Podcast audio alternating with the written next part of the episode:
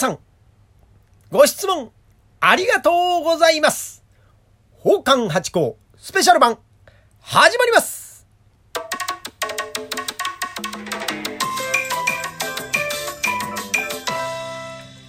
どうも、松野屋八甲でございます。いやー、本当にまた嬉しいことが起きました。一度あることは二度ある。二度あることは三度あるということで、次々に、えー、期待したいと思うところでございますが、また、ご質問をいただきました。ねえ、あやさんという方でございましてね、えー、メッセージも添えてありましてね、本当に、えー、素敵な方なだと。えー、あやさんって方で、今まで私はね、あやさんって方に会ってね、悪い人に会ったことないものね。いや、本当にありがたいもんだと思いますが、ね、このメッセージがまた温かいんですよ。松野屋さん、とてもトークがうまいですね、ときました、これ。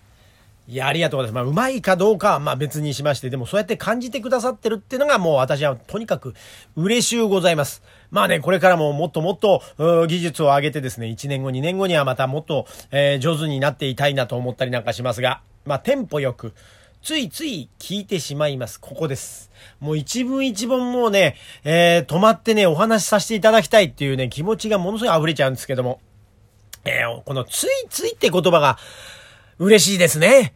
えー、まあ、なんていうんですか、やめようと思ってもやまらない。えー、ついつい食べちゃうとか、そういうことでしょ？だから無意識化というかもう、求めてるというようなことと解釈勝手にさせていただきましてね。いや、もうそんな嬉しいことがありましょうか。ありがとうございます。他のトークも聞いていますということでね。まあ多分この私のトークの中の他のトークも聞いてくださってるのか、他のトークを聞いた上でまたここを聞いてくださってるってことなのか、ちょっとわかりませんけれども、まあおそらく、えー、いいことが入ってあんだろうということを思いながら、ウキウキしながら読んでおりましてね。で、このまた質問ですよ。質問がまた嬉しいね。ところで、松野屋さんはどうして松野屋さんという名前なんですか？とありまして。いや、本当にいい質問です。これ池上さんじゃないですけど、いい質問ですね。でございましてね。この松野屋。これね、通常お座敷とかですね、普段はまあ、八甲、八甲と、私のことを皆様、お客様も、えー、呼んでくださるんですね。おかみさんなんかも八甲さん、八甲さんとか、八甲師匠、八甲師匠なんて言ってくださる方が多いんですがね。この松野屋。何かと申しまするってと、まあ、話し家さんで言うとですね、まあ、帝号みたいなことですね。三遊亭とかね、柳屋とか。三小亭とか、立川とか、いくつかありますね。それと同じようなもんでございましてね、松野屋というのはまあ、宝冠の帝号ですね。野号でございまして。まあ、宝冠というのはまあ、男の芸者というのを何度かご説明させていただいていますがね、え芸者である以上、一個上に上がるというかですね、置き屋を持つことができるんですね。で、置屋さんっていうのは何かと申しまするっていうと、まあ、支度部屋というか看板ですね。自分の家の看板を持てると。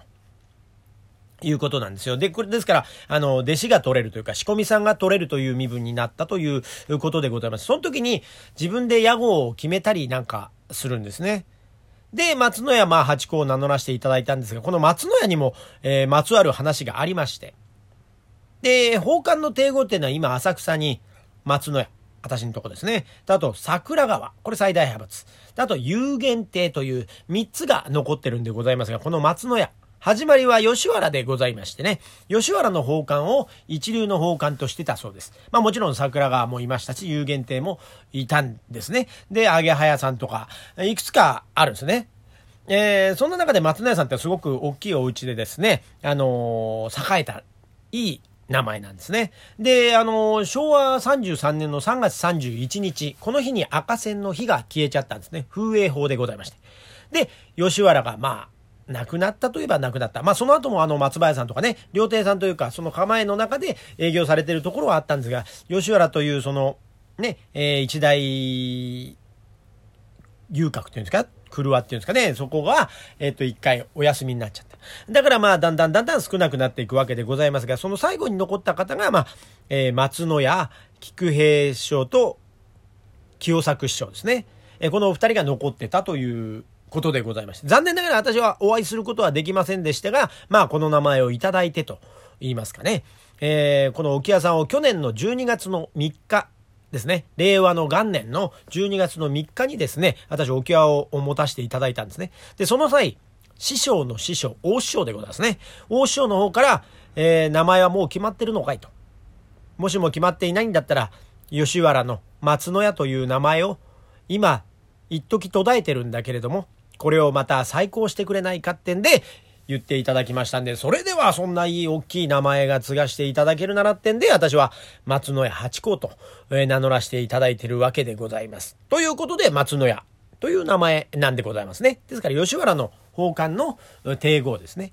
まあね、松野屋さんっていうのは、まあ松っていうのがもう枯れない木でございますから、もう本当にほぼ地方どこにもなんか料理屋さんとかね、名古屋の方なんかになんか料理屋さんがあるとか、まあいくつもあったりなんかするんですけど、こののがね、難しいんで、松はあのね、木の松なんですけど、のがこう西書いてね、新尿書いてね。で、新尿っていうのは遠尿か。遠尿書きまして、で、屋号の矢じゃなくて家なんですね。私の方は。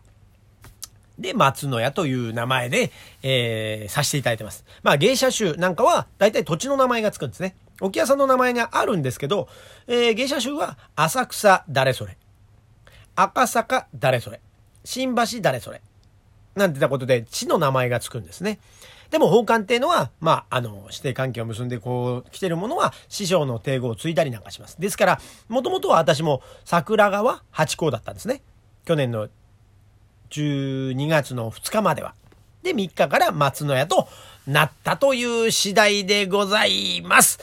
いやー、あやさんのご質問がなかったらこんなお話しする機会がなかったかもしれません。いや、本当にありがとうございます。またぜひ、あのー、お気軽にご質問、どしどしお寄せくださいまし。ありがとうございました